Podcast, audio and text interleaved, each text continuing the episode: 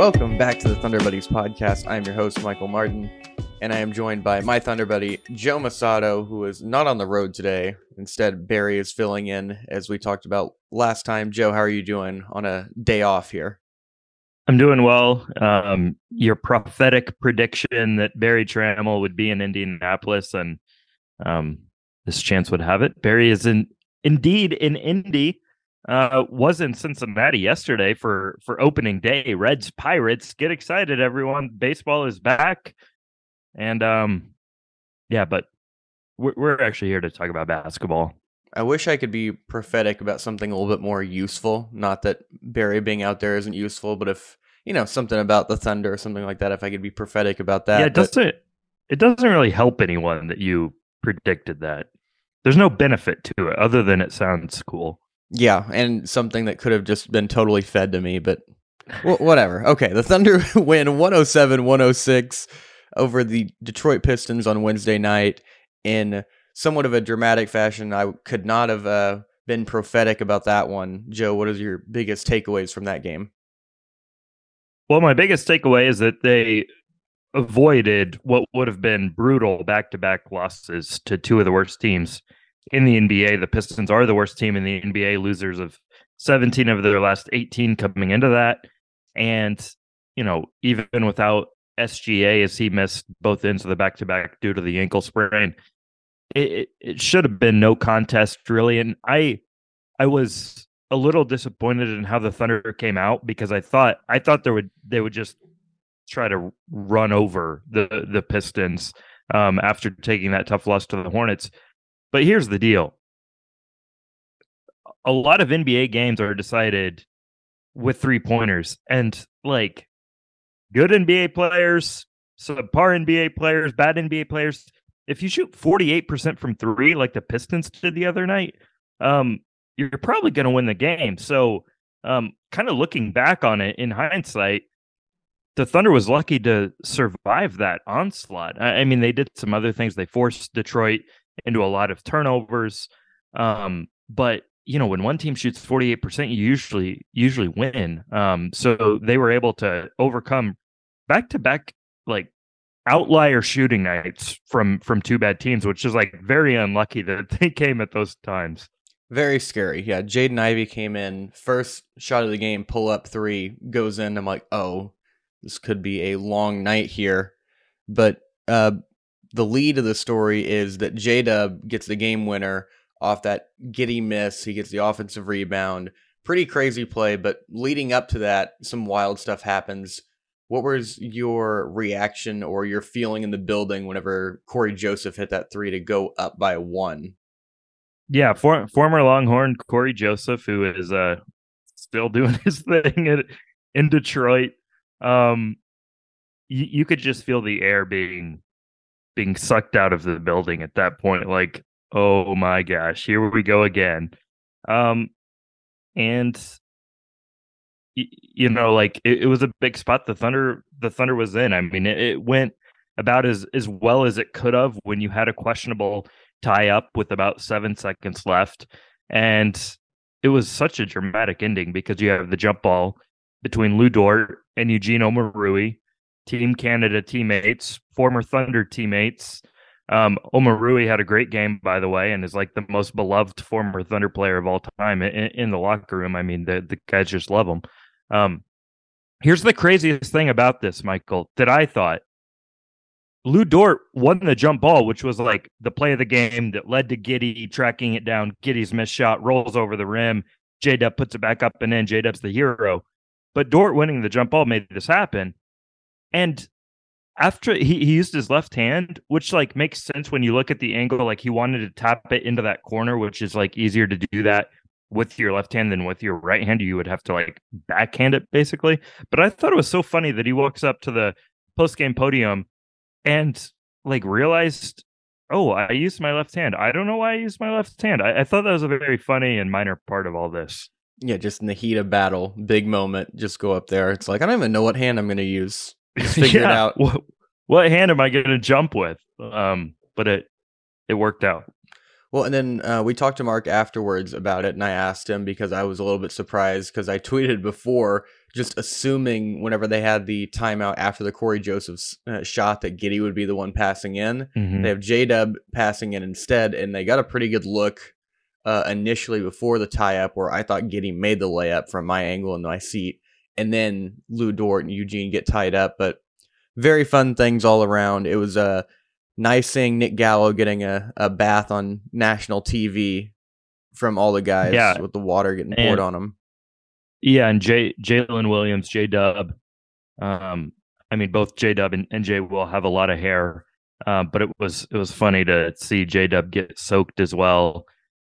And you know, it, it's like right spot at the right time, but a lot of things had to happen. Um, you know, if if Giddey's like push shot at the end falls short and lands on the other side of the rim, Thunder probably don't win that game. But Lu crashes for the offensive rebound, kind of distracts J Dub's man, and J Dub is there just like not boxed out at all. He's it- it's like the easiest tip in of all time, really, um, e- even given the circumstances. But put it up and in. He's the hero. The Thunder, as you have to do in March, survives and advances. It wouldn't have been a knockout blow as far as the plan, but it sure would have been a, a punch that would have sent the Thunder staggering and would have would have zapped a lot of momentum, especially with like, you know, SGA out. You don't know when he's coming back. You just lost back to back home games um, to the Hornets and the Pistons. Like things are looking pretty grim at that point. Um, and you still would have liked to to have won both of those games, but to get the get the second one in that fashion, I think gives the Thunder a bit of a boost. It would have been, yeah, incredibly deflating if they ended up dropping that game. But on the Pistons side, Jaden Ivey, he was awesome. That was one of my big takeaways. He was really, really good. And then I really like Jalen Duren. Um, I mean this in a nice way. Maybe some of it is just because he was guarded by Poku coming back from injury because it looked like um, two different, I don't know, it looked like the men's league versus the high school team at times where Jalen Duren was bodying him and doing some nice stuff. And then there's still some hope from James Wiseman. Was my my other thought on the Pistons. Did you have any Pistons thoughts from the game? Yeah, I I know James Wiseman's putting up better numbers, and some people are sort of high on him right now. I I just think like he just looks so mechanical to me, and um, I don't know. I hope he figures it out. I really do because the the amount of pressure that he's faced is is immense. I'm with you on Jay Ivey. He's had a heck of a finish uh, to to this rookie year, and I think he's going to be very very good. I I mean he is just like I know he was getting some of the Russell Westbrook comps in the pre-draft process, and you can sort of see that just with the explosiveness. Um, shout out to Jay Will for standing in front of him multiple times and drawing his sixth foul because while Jay Nivey is is not necessarily a big guy, he's coming at you like a jet, and you're just like standing in front of that. Um, but yeah, it was it was the drives and the the three point uh, shot that really impressed me with Ivey and Duren, like I, I understand why you know the the Thunder passed on on Duren. I think he went thirteenth. Um, you, you know maybe not the easiest fit in in the thun- Thunder system. I, I certainly think they could have made it work, but I'm not going to say like oh they should have taken him. My takeaway on Jalen Duren though is everyone else's takeaway. He is like this chiseled giant who looks like he's 27 years old and in fact he was like the youngest player in that in that draft or one of the youngest and doesn't even turn 20 until November. He won't even be 20 until the start of next season. Um which is just insane.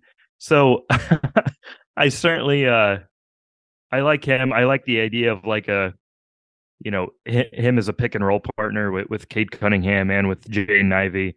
Um you know they're they're going to need some other young pieces, but barring barring health catastrophe continuing for Cade Cunningham, they're still going to be in a good spot. The rebuild won't be in as good of a spot as the Thunder or maybe the Magic. TBD on which one you would choose on that, but there there's some promising signs. It's just been it's just been a horrible year for for them, but it could all change. They land young Vic. Yeah, if they they do that, that's a game changer. I'd take Orlando's core right now, but if they get Victor Wembanyama, then yeah, we'll have a an emergency meeting to talk about it. But James Wiseman, I don't think he's going to turn around and become the number two pick that a lot of people expected. But if he can just become like Steven Adams, I think that's definitely a win for the Pistons. Yeah. That that's an interesting comp. Like he's so much of like Adams's worth, I feel like is like the the mentality and mm-hmm. like being willing to do the dirty work. Whereas like Wiseman has been famous for like, you know, s- since he, you know, first got to high school. I mean, he's like been a big, big name recruit for a long time and like is used to being that guy. But at some point, you know, even even these top guys have to realize, like, hey, I'm I'm not going to be that guy in the NBA. I've got to find my my niche. And um, like Andrew Wiggins is a good example of that with what he's done uh, with Golden State. Not to uh, unironically bringing up fitting in with Golden State, but Wiseman's still young. Maybe he'll figure it out. I, I don't know. Like Detroit seems to be the dumping ground for you know former top guys who are trying to figure it out. I have no faith that Marvin Bagley the third no is going to figure it out. no, he got oh, sent boy. to another dimension by Lu Dort on that uh, poster dunk on him. But those last Ooh. things that we'll touch on here from the Detroit game is um, Aaron Wiggins saves the bench. The Thunder bench had 23 points, 19 were from Aaron Wiggins. And then um, Eugene Omoruyi, as we talked about, beloved Thunder, uh, former teammate, him getting in the photo bomb was the coolest thing of the night. Yeah, like Thunder players ran over to Eugene wanting to take a picture with him, and it's like this guy didn't even spend a full year in Oklahoma City. I mean, he played in like 23 games. But I asked Mark Daigneault about him after the game, and he was just like he's the most authentic, real person, knows who he is, doesn't try to be anything else, and that just sort of endears himself to everyone. Um, what what was the other thing before Eugene? Oh, Wiggins, Wiggins saving basketball. Um, it adds fuel to the fan base's fire about wanting to play Aaron Wiggins 48 minutes a night. He he was very very good. Um, made some big time shots. I do think Mark Daigneault was trying to send a little bit of a message in his post game press conference by everyone was so upset the night before that Aaron Wiggins didn't play more. He's like, he wasn't very good the other night. So tonight was a good, you know, was a good bounce back effort, came out, responded to that. I think it was like a little kind of message to the fans like, hey, you're not, you're not seeing everything out there um, that we're seeing. So I don't know. I, I don't know if you cut that as well. That was a personal attack. As much as you call me the leader of the Dario bandwagon, I've been pounding the table for Aaron Wiggins. I'm like, could he just play 48 minutes all the time? Because he just does good things. I know that's not feasible, but feels like anytime Aaron Wiggins is in, good things happen. There's you, you can't be on the Aaron Wiggins bandwagon because like it's it, it, it's like been crushed under the weight of everyone. It's like eh, there's no room left on on Aaron Wiggins Island. Like it's just, you know, slowly like just being submerged into the sea under under the weight of everyone that's on it. So um but yeah, I don't know. That's a it's the season long Aaron Wiggins conundrum. We'll never know. But nice to see the Thunder back on track. J Dub was the story of the night, and I wanted to ask you about his evolution over his rookie season because it feels like most rookies hit the rookie wall, whereas he's just completely just ascended more and more. It's almost like he hit a speed boost, like he's in Mario Kart or something, because he just keeps getting better throughout the season. Are you a good Mario Kart player? I'm not. I I can't like build all the the new um carts and stuff where it's like you have to have special wheels. If it was like Mario Kart 64 or like Double Dash, I could play that, but the new ones I've aged out of that unfortunately. I would say I'm an I'm an over drifter. I, I, I drift too much and don't know when to when when to lay off that. Um, yes, J Dub. Back to back to J Dub. You know, we, we talk a ton about his finishing at the rim, and rightfully so. One of his biggest evolutions this year has been the three point shot. He in the month of March, which ends today, shot 19 of 38 from three in March. That's that's 50%. So let's let's go back to November, the first full month of the season. He shoots 29% from three. Bad. December, 32% from three. Getting better, but still well below league average. January, 33% from three. Getting even better, but still below league average. February, 38% from three. He's now above average. Um, and on 32 attempts. And now on 38 attempts um, in, in March, 50% from three. So, like, I mean, he's he's improving in, in just about every facet of his game. I, I think he's still figuring things out defensively on a night to night basis, but you can see that potential. Um, the finishing at the rim just remains so impressive by rookie standards. He looks comfortable taking on a larger role when he's the only guy, when he's the main initiator out there. Um, and now he's got his three point shot falling, and it's like, man, who knows what this guy's ceiling is? Yeah, sometimes I even forget about him being a rookie, and sometimes you think about possessions like, well, I wish he could have done this or that, and you kind of nitpick it, and you just forget completely that he's in his first year in the NBA, where other guys like Dieng, you give the benefit of the doubt because you can just see how young they are on the floor. I don't know if that's just me, but do you ever catch yourself with J Dub that way? I do, and like this is not a knock on on on J Dub at all, but he is about to be 22. So like there is a difference between yeah. watching him and and watching Dieng or watching Poku from 2 years ago. Josh Giddey is like a year and a half younger than Jalen Williams, which like puts it into perspective like how impressive what, what Josh Giddey is doing.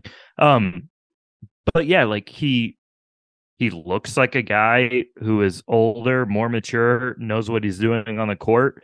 And um I, am not saying that age limits his his ceiling whatsoever because we've seen him improve over the course of one season. Just wait till he has another full off season and, and then comes back um for his sophomore year. So um but yeah, I'm I'm with you. Like usually you don't rookies aren't dependable, but it he seems as dependable as a rookie could be. Yeah, most rookies, it's like I'll just take whatever we can get, and then there are times with J Dub this year, we're like, well, would have been really nice if this happened, where you're almost nitpicking it because he's been so consistent and so good. But you mentioned it, pre January first stats to post January first stats, he's averaging five more points per game, two more rebounds, one more assist, a whole nother steal, um, almost half a block a game his shooting splits have really improved from 51 30 75 to 53 40 83 and he's averaging 5 more minutes a game over that stretch. Yeah, that's uh that goes back to what Mark Daigneault said like he is not hitting a wall he's he's taking a jackhammer to it and just just walking on through. I mean it's it's been crazy. Yeah, they say that most guys, rookies especially, and younger players, the more responsibility, the more usage that you give them, the more it kind of reveals the picture of who they are as a player. And he's just taken the ball and just knocked it out of the park every time they give him more responsibility, it seems. Yeah, and you know, this I know we keep talking about this rookie of the year race, but he continues to build a compelling case. I still don't think he's going to win it, but I think the gap is like getting more and more narrow by the game. Um, and especially with SGA out and him having the ball in his hands more, putting up more just raw stats. That's the thing he he lacks behind Paolo. Now it's too it's too late to like make a big dent in those with this many games played. Um, but he's he's making it interesting. Do you have any favorite J Dub moments on or off the floor so far this season? J Dub's an interesting guy. I like J Dub because he's pretty quirky. He's like good at. Sometimes I'm like, man, it's hard to get a, it's hard to get a usable quote out of this guy because like, he's, he's into these like short, like punchy quotes, or he says something that's like, kind of like blunt, but not not in a rude way. But it's like, oh yeah, he said all that he needed to say. Like the other night, he said, "Ugly wins are wins." That's a good quote. Ugly wins are indeed wins. It was a very J Dub quote, or like, "I have long arms," or That was know, on my list. yeah, stuff stuff like that, and it's it's it's sort of it's uh it's a little strange, but at the same time, I like it because it's it's different. I had this really well constructed question I had for him a few weeks ago. It was like, you know, you were uh, late bloomer in high school, late bloomer in college. You arrive in the draft and you're a late riser. Obviously, you're not surprised that you're doing well, but are you surprised at all? Or did you expect to hit the ground running like this? And he just goes, yes. That, that was his full answer. Some guys like know how to say a lot without really saying anything at all. Um, I, I really like Billy Donovan, but Billy was like the master at this. Like you would ask him one question and he would have like a two paragraph response, and I'd get done transcribing, and I was like, he didn't really say anything. Um, J Dub is is the opposite of that. Usually, there's there's something that you know he's answering the question, but he's uh he's not going to try to use flowery language or dress it up. He's he's just going to answer what was asked of him, which is sometimes uh sometimes more entertaining than than helpful for our purposes. But uh he's not up there to uh to to fill the pages of the Oklahoman. So Unfortunately, no. We're gonna have to get some long quotes for him. But my my two other favorite ones were the first. Uh, it was one of the games when he um when Shai was doing a presser and he just opened the door and yelled, "That's an all star right there!" As Shai was talking Mhm. about him, and then he was like, "Oh, are you saying nice things about me?" And Shai tells him to go home, get out of here, and he's like. All right, Dub, fine, whatever, and like shrugs and just like looks at him like how you'd look at your younger brother that was fun. And then the uh, first one where Shai went in for a presser and J Dub joined him and just didn't say anything for the first five minutes, just nodded and said good answer to all Shai's questions. All Yeah, just- answers. just- just uh just watching Shai. Um another one I'll bring up. There there was a community event at the beginning of the year.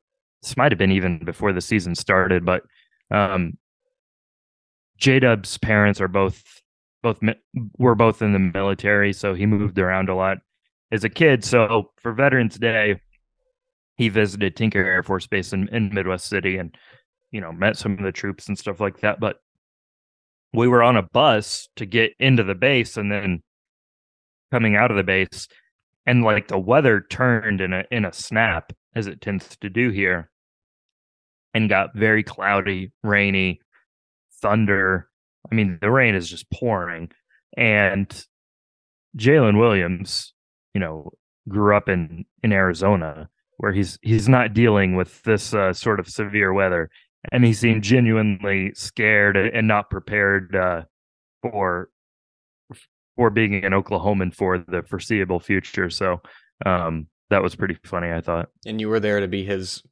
no pun intended. No, pun intended. I'll, I'll say it. Thunder Buddy. Bad joke. Boo! No, Boo, that yeah, actually pretty good. tomatoes. That that was, that was actually pretty good because I didn't know I, I didn't even catch where you were going until uh until you you paused for a second. But yeah, I, I appreciate that. Michael. dramatic effect. But we'll move into the next topic, which is our top five biggest questions about the Thunder with five games left. Each of us will have five questions of our own. We can go back and forth or just five at a time, however you would like to kick it off. Uh, kick us off, sir. Let's go back and forth. Would you like to start it out? What was Um, your first question? Yeah, I want to start it out because I feel like I have an obvious one. Um, biggest question is when Shai Gilgis Alexander. I feel like I said Shai Gilgis. Shai Gilgis Alexander will return from this ankle sprain. Um, you know, barring a change on the injury report with outdated information. By the time you're listening to this, he's listed as out for Friday night at the Pacers. That would be his third straight missed game after suffering this injury on Sunday in Portland. Um, it looked pretty bad then. He stayed in the game because like he he didn't want to rest, let it let it get sore. It's like just kind of use that adrenaline and and fight through it. But it's one of those things where you wake up the next morning and it, it might feel pretty rough. Yeah. and that that's what happened uh, to Shai missing these back to back games. He was out on the floor Wednesday night, going through a light warm up, getting shots up. You know, um, so that's that's a good sign. Now I have no idea like how that translates to getting back into full intensity NBA games, but you know, the Thunder on the season has treaded water better than you would think without SGA. They've gone six and seven, I think, without him. But you just saw how dangerous this can get when two bad teams come in, SGA is out, and they lose one of them and, and barely win the other. So for the Thunder to make a play and push or to be at all competitive in a one game elimination, um, they need Shai to get back. I had essentially the same first question. How healthy is Shai? Can he stay healthy for final stretch and potentially his postseason run? Not to say that he's injury prone, but he's had these lingering issues throughout the season, most recently being that um, strained abdomen and now this ankle injury. And I just wonder with these games down the stretch when you're going to need to squeeze all the juice out uh, as much as possible out of Shai playing and getting as many minutes as possible. Um, I hope I'm wrong, but I do have like some level of concern about those injuries coming back around at a at a bad time of the season. Yeah, I uh I, I think it's a totally fair point. I have less concern though because you know it first, you know, he was shut down a couple years ago with the plantar fasciitis. I, I mean, he, he did deal with an ankle thing at the end of last year. This is also an ankle thing, but it's it's kind of a freak deal. It's like, you know, you play basketball, you're going to turn your ankle. Um, I don't know if that makes him injury prone. Now, the abdominal strain could be something because, like, that's something Mark Daigneault said he's kind of been dealing with for a long time. So we don't know the full extent of that. Um, but it's been kind of there have been a lot of injuries, but it's been like a lot of minor, seemingly unconnected injuries, which would make me feel better than like, oh man, his his knee is acting up again or his shoulders acting up again or, or or something like that. Yeah, no, I don't think he's injury prone, but he has had just different nicks throughout the season. And then more of what I was saying was that he's had these things recently, and I just would be concerned that one of them flares up where he lands on that same ankle again, or he gets hit mm-hmm. with a mm-hmm. really hard screen or falls on his back like he has on a couple of drives and he kind of re aggravates those things. That would be my bigger concern. Yeah, and he absorbs a ton of contact. I mean, he's driving to the rim more than anyone. He is often falling uh, as he's like getting fouled and like has taken a couple of tough falls and it's like he pauses for a second before he gets up. So we we've seen that with some guys like they take on such a big role that toward the end of the year they're they're really nicked up so yeah that's that's gonna be uh, something to watch michael. What's number two on your list here of most important questions? Number two on my list. This is okay i'm i'm gonna say it. What what will the if the thunder makes the play in I'm wondering what the rotations will actually look like because we've sort of assumed like, okay, that's when they're going to play their best eight guys. We we had a podcast a week or so ago about who are you know play play in rotation guys would be, and I bring this up because it's a very topical subject among Thunder fans. And here's what I'll say about it: you can point to yeah, maybe like Jared Butler and Poku shouldn't be on the floor at the same time or something like that. Or or you may think that you have a better idea as far as minutes go. But like the Thunder is not changing anything that they've done throughout the whole season. Like they've experimenting with minutes. Th- this isn't me like saying you have to support what the Thunder is doing. This is me like, here, here's the logic of it. Playing random guys at random times is what's helped uncover Isaiah Joe. It's how you get an Olivier Sarr game. It's how you get a Lindy Waters game.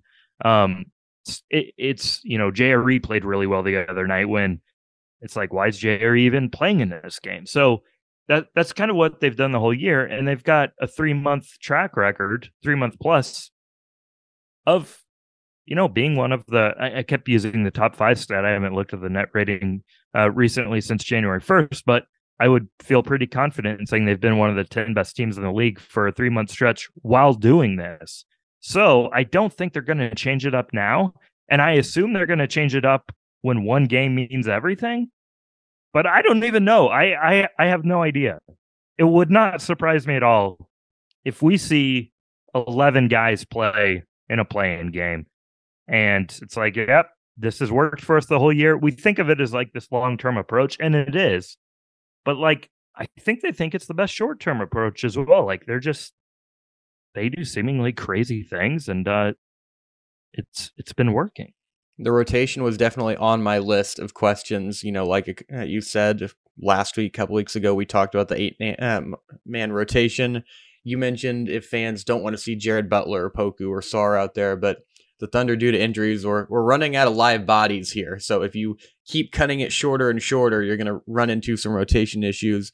Just in terms of guys that I trust, Shai, Giddey, J Dub, Dort, Wiggins, Joe, and it's kind of who else? Because Saric mm-hmm. was a guy that both of us had who's just completely out of the rotation now.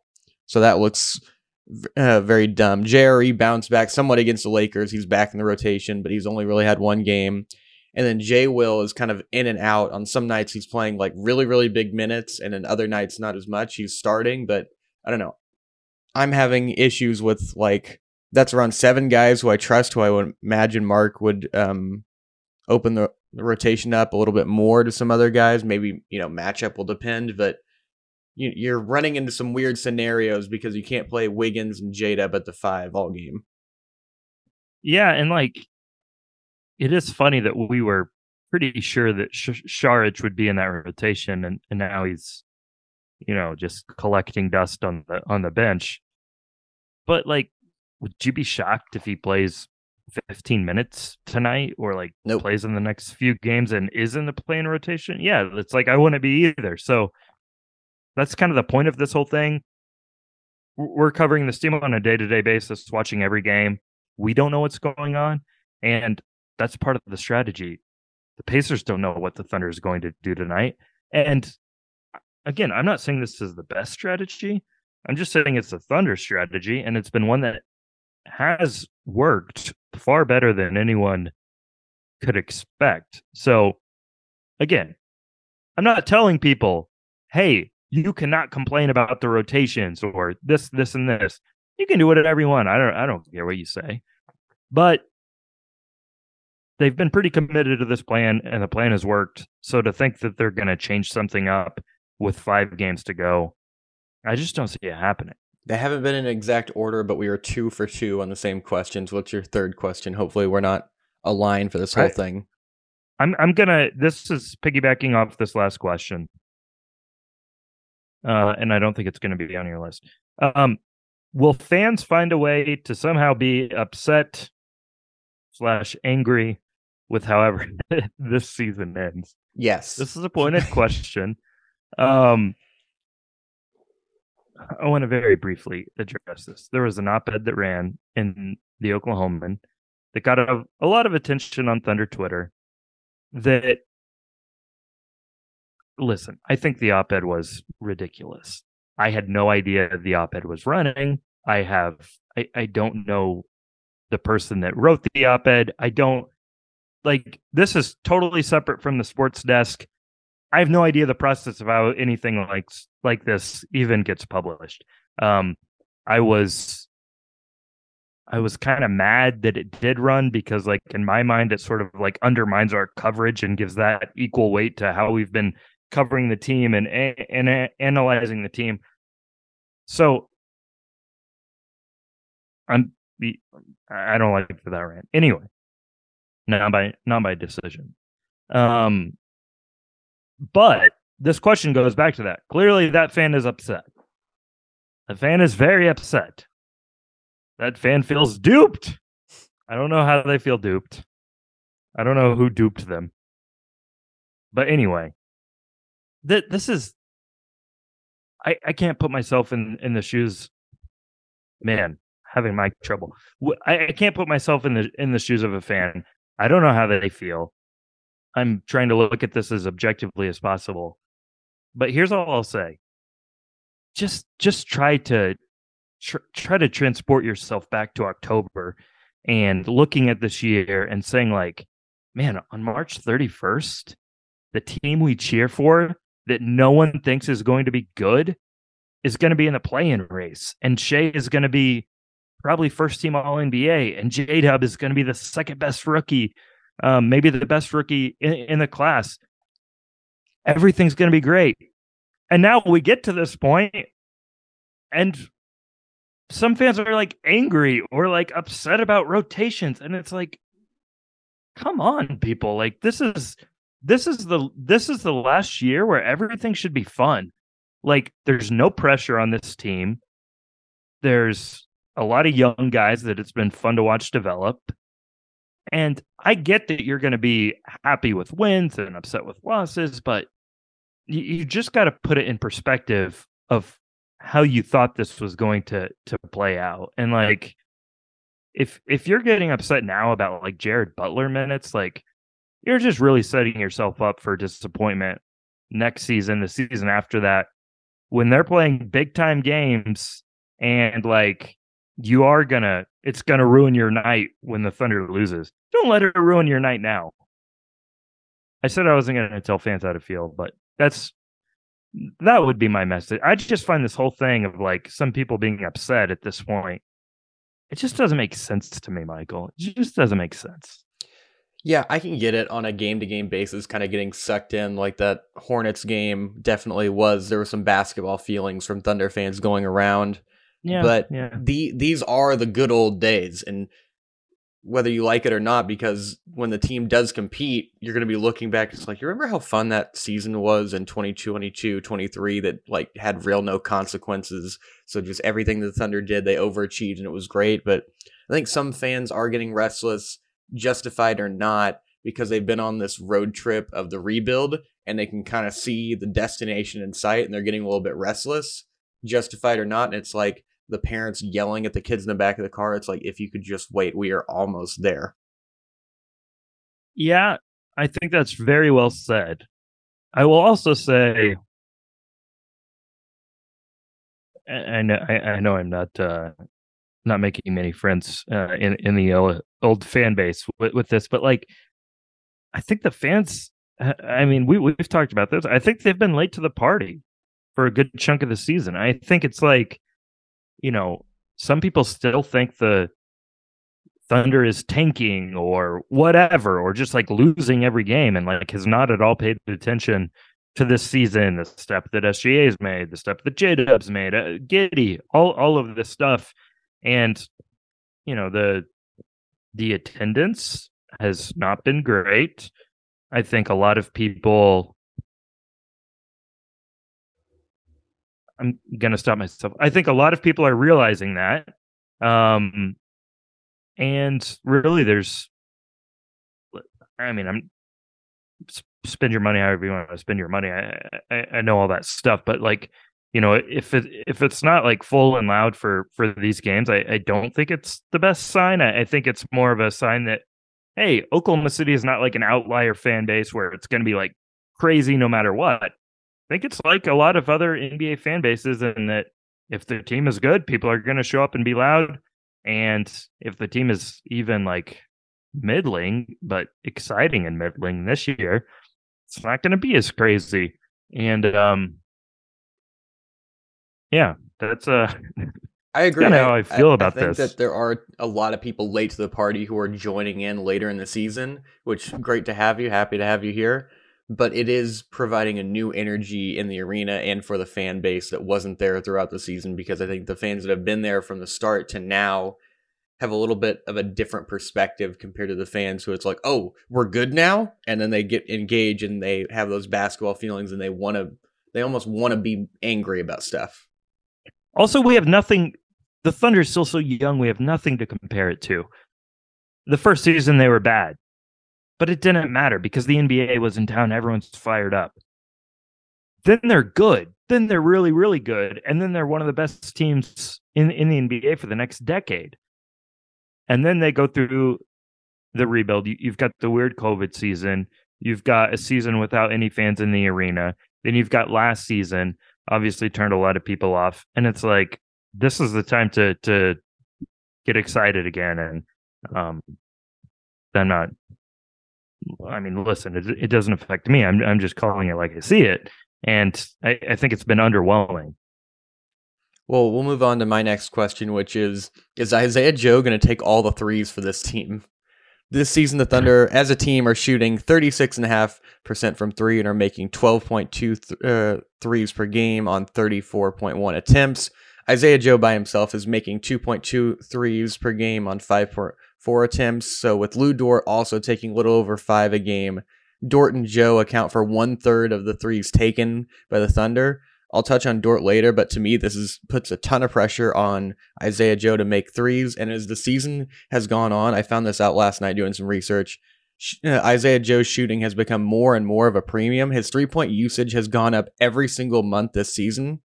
He went from one attempt in October to 3.7 attempts per game in November, 4.5 in December, 6.2 in January, 6.6 in February, and now he's all the way up to seven attempts from three per game in March especially with Lindy out and currently Shai, Giddey, and J Dub are not exactly guys who are going to hoist threes on a high volume. I think that it is something to be concerned about. I mean, Giddey and J Dub are ranked seventh and eighth on the team in threes attempted per game, and Shai's not even in the top 10. So, in that category, I think it puts a ton on Joe's plate to produce and come through from three. That's a good one. I, I think it's too late in the year to expect Shai to change his shot diet. Um, J Dub mentioned his three point stats earlier, so he's becoming more reliable. Dort, say what you want, gonna get the shots up. That's not the problem. Um, you know, Aaron Wiggins, like he's a hey, if I'm open, I'll shoot it. Same with same with Jay Will, but you know the sample's too small. But you reading off those numbers made me look up his, percentages and um, Isaiah Joe so in in February, sh- shorter month, but even going back to January, 80 attempts from three in January, 73 in February, 113 in March, and January shot 47, shot 44% from three. February shot 48% from three. Uh, in March, he shot 34% from three. So, like, as those attempts have skyrocketed, it's come at the expense of his efficiency. I'm not saying the two things are correlated. Um, but something to monitor. Well, I mean, if you're having to take more shots, you're probably taking higher level of difficulty. I think that's just kind of yeah. the, the give and take of things. But the Thunder we've seen this year have lost a lot of the games just due to the math equation of three more than two. And I think putting all of your eggs in the basket of Isaiah Joe, and I love Isaiah Joe, don't get me wrong. I think it's a dangerous game to be playing, though, whenever it's like all of our three point production is kind of in this one guy yeah, it's a it's a good point. So, what is your your third question? Or are we up to four here for you? I think we're up uh, to four. This is my this is my fourth. Uh, I'll just go through this really quickly because we've kind of touched on it. Uh, just more look at the the awards races. I, I think the Thunder is getting a, a lot of buzz um, from national folks who could uh, certainly sway this in, in some ways, but can J Dub continue his rookie of the year push? You know, how many how many coach of the year votes is Mark Daigneault going to get? Um, SGA most improved. That one is that one's weird to me, but he's he's gonna finish in the top three for sure. It looks like a race between him and Markkanen and, and Jalen Brunson. And more importantly for SGA, much more important than most improved all NBA. I'm becoming increasingly um, I think the likelihood of SGA getting first team All NBA is pretty high at this point. Like, you just look at some of the other guards. Ja Morant has had his issues. Damian Lillard has been spectacular, but his team stinks, and he's you know not going to play the rest of the year. Stephen Curry has a games played issue. Luka Doncic might not make the play in. Same with Shai, and I think those two guys will be the first team guards, Shai and Luka. But it's just hard to, you know, Donovan Mitchell. I think he's behind Shai. De'Aaron Fox, for for as great as the Kings have been, I mean, Fox might not even be the most valuable player on on his own team um, with Sabonis. So I think it's becoming pretty likely that that Shai is going to make first team All NBA, which is an incredible accomplishment. So my question is just how are these award races going to shake out? Um, as you have uh, alluded to, I think on a previous podcast, we're going to have a another show about this. I got my ballot yesterday. No decisions have been made. You haven't just put it, That- just inked it up in Sharpie just immediately. It's like I want this, this, and this. I don't want to I hear think- anything. I think if someone sent in their ballot yesterday upon receiving it, they their vote should be taken away. Just wait. I There's felt, a few games left. I felt that way whenever the voters. I know that this is an NBA pod, but whenever um voters submitted their ballot for Tua before Kyler got to play, Kyler Murray got to play against Texas. Yeah. yeah, and it's like okay, so you submitted before this game. Yeah, you should have your vote taken away. But What's what's what's the rush? What's the rush anyway? Anyway, yeah. Um, and then my fourth question is: Who's the closing big for the Thunder, or um, when they close out, or who's their go-to big? Jay Will would seem like the obvious pick, but like we mentioned, Jerry's been playing. Saric and Sarr have gotten their chances, or Saric and Sarr have gotten their chances lately. They could go microball with Dub and Wiggins, but I don't know. I think that that is some level of wondering who the the big is that they play because they're going to have to against a lot of these teams like a Minnesota, a New Orleans, a Lakers who all have pretty good and two dominant big men. That is a very good question. I am jealous it wasn't on my list. Um it's it's going to be matchup dependent and I mean the other night we saw Anthony Davis just absolutely destroy the Thunder. So like I don't think the Thunder has an answer for that. And I and I know that, you know, obviously they can they can beat the Lakers um in a one game playing situation, but I think they're going to have to get pretty creative and show a ton of different looks. Um, the Timberwolves obviously present um, a unique challenge. Very sad, by the way, that that Naz Reid is uh, looking like he's going to miss the next several weeks, if if not the rest of the season. Um, so yeah, that's. I, I think the Thunder is is comfortable playing small, certainly. Um, so that that gives them kind of the options to, you know, to to go the micro ball route with Wiggins and, and J Dub. Um, I also think they're confident in Jay Will. JRE, I would be a little hesitant to put in a big spot like this, but they might be in a position where they're forced to. And as crazy as it sounds, they might be forced to put Poku in a position, um, just given the length and size and like semblance of rim protection that, that he provides. This uh this really goes back to the Kenrich Williams injury because like they were so good with Kenrich at the five in in, in those lineups. Um and they haven't been able to to quite replicate that. So yeah, that's a big question. What is your final question here? Final question. Um uh, will, will the last game of the season mean anything for Memphis? Um, so five games left. Thunder ends their season next Sunday, a week from this coming Sunday at home against the Memphis Grizzlies.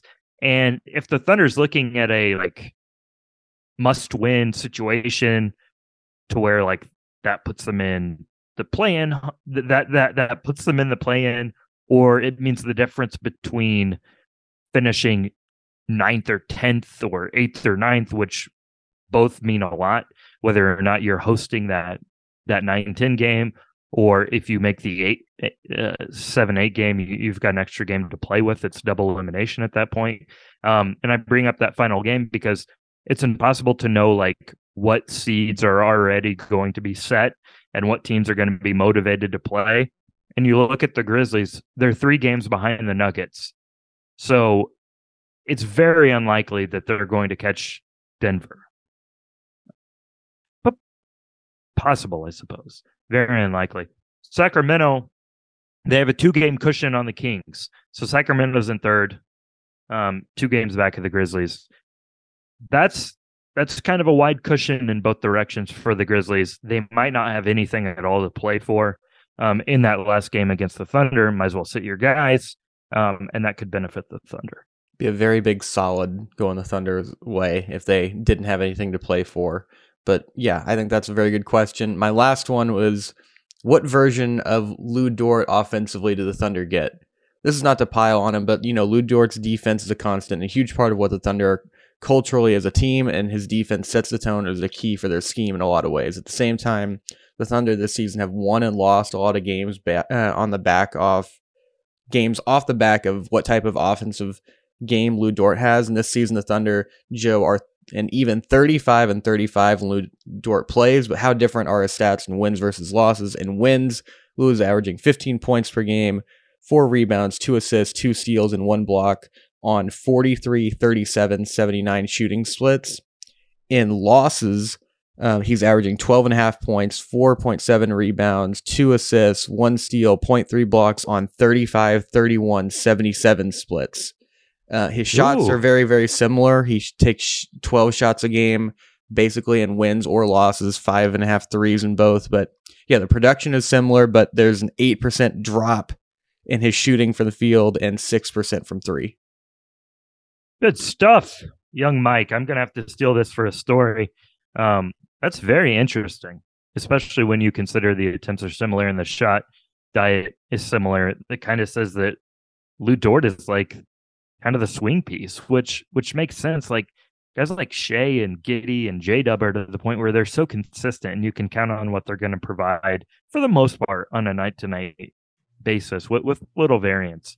There's a whole lot of variance with Lu Dort. You have no idea if he's going to be on, if he's going to be off, and those those stats really really point to the importance of whether or not Lu making shots re- results in a win or a loss. And that's really one of, uh, what I wanted to touch on is him being one of the catalysts for this offense. Is not to say you know, oh, he can't shoot or this or that, but he is very, very heavily involved in this offense, whether people like it or not. I think that he needs to be involved in it. There's a lot of guys who just aren't going to be willing to take shots, and he is willing to take those shots, which is one of his biggest uh, weaknesses and strengths. And the Thunder need him to take those, like I mentioned with Isaiah Joe.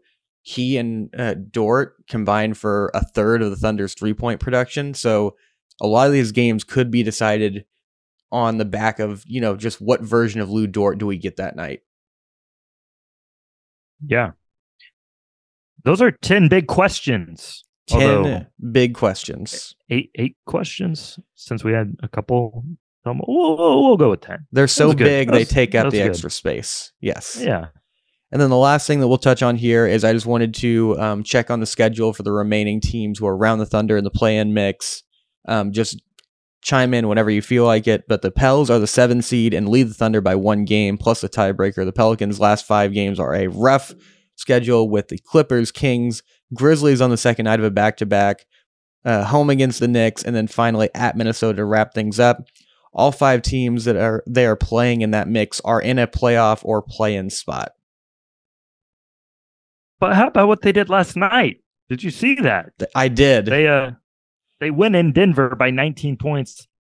The Pels th- their schedule has been soft recently to rack up some of these wins and now it is like brutal. It's like, "Oh my gosh, this is awful."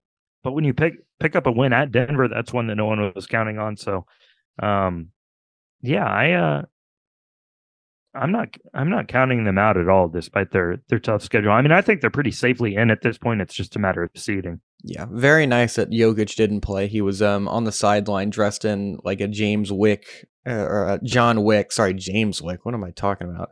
John Wick uh, villain lookalike. I, I'm sure there's a James Wick out there, and yeah, obviously that I, I should have mentioned that that factors into it. But as we've seen with the Thunder, a win is a win in the West these days. Good old James Wick. Okay, on to the Wolves.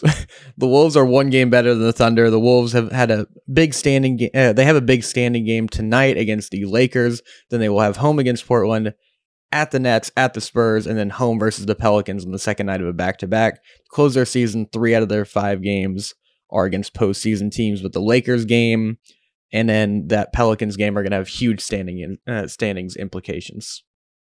Yeah, looking forward to that one tonight. And then the Lakers just touched on that. The Lakers lead by the uh, lead the Thunder by only half a game and would play OKC if the play-in were today.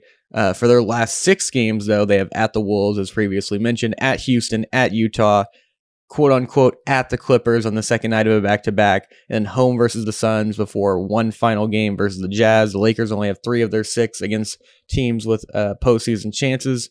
But most importantly, a ton of that run comes on the road with LeBron coming back. Yeah, I I like where the Lakers are sitting right now, and I like how that schedule sets up for them. Yeah, not too bad. And the Thunder currently sit at 10 seed tonight. The Thunder will play at the Pacers. Then Sunday, home versus the Suns, who are looking pretty scary with Kevin Durant returning this week. At the War or at home. Oh, at the home Warriors in the Bay, since they're only good at home. At the Jazz, and then hmm. finally wrap up their season at home against the Grizzlies on Easter Sunday. So about three out of the five games against teams playing for seeding or in the postseason spot hopefully by Easter, as you mentioned, the Grizzlies are locked in their spot. Maybe rest some guys in Oklahoma City and do the Thunder a solid. Yeah, there, there's some there's a couple of tough games in there, notably the Warriors and the Suns, which puts more emphasis on a game like tonight where you got to take care of business at the Pacers. And then last but not least, we go south to the Mavericks, who are currently one game behind the Thunder and would um, need to beat the Thunder by two games because Thunder own the tiebreaker. But the last five games for the Mavericks are at Miami, at Atlanta, second night of a back to back. That is two rough road cities to have a back to back in. I'm sure you know for, from the party scene in Miami and Atlanta, Joe. a lot of nightlife. And then they have home versus the Kings, home versus the Bulls, and then um, home versus the artists uh, formerly known as the San Antonio Spurs to end the season is what I put. Man, I uh for, for as crazy as this West like playing picture has been, kind of might like finish how it is now. Like I, I just struggle to um I struggle to see the Mavs getting through that. I mean, just with just with the vibes down there and um yeah, it's it's just not looking not looking good, especially with the Thunder having that tiebreaker. Are we including the Jazz? Or are you stopping at the Mavericks? I think the Jazz are sort of out. I think they're like two or two and a half games behind the Thunder now, and they've yeah, they've one, done one of the one, one and a half, one and a half. But they're they're doing one of the more silent tank jobs of sort of just fading into the background. It's been very smart by them. Yeah, although I say just just go for it. Like who cares? Like like what the like what the Blazers are doing. I I, I don't mean go for it as like go for the play, and I mean like just go, yeah, go all in on the tank. No one's going to blame you at this point. Yeah, but it the is... Blazers, by the way, totally out of it, um, and could get officially eliminated tonight. Yeah, they're only unofficially eliminated after they sat Dame and it kind of waved the white flag, but should be very interesting um, to see what happens next. Uh, Joe, do you have anything in the pipeline that you're working on currently that the people can look forward to? Um, yeah, a few things, but don't uh, don't want to commit to any one thing if it doesn't come together. But hey, uh, game coverage is going to be the most in- important uh, stories coming up with with these next five games. This finishing stretch, we'll have more on the award races, everything like that. Got a bunch of cool stuff coming in. The West um, standings I don't know, race has been a lot of fun. It's been back and forth the entire season. It looks like we're kind of hitting the point where everybody's tired and kind of tripping over each other trying to get to the finish line. But we've got some really important and fun games coming up, like the Thunder against the Suns, the Warriors, and other ones that we mentioned, along with games around the league. But it should be uh, very fun, a lot to look forward to. Yeah, for sure. Good stuff, Michael. Sounds good. Well, always good talking basketball with you, Joe. Thank you all for listening to the Thunder Buddies podcast. We'll be back again on Tuesday. Make sure to like, subscribe, comment, rate us five stars on Apple, Spotify, wherever you get your podcasts. Follow us at Twitter uh, at Thunderbud Pod, and we will talk to you again next time.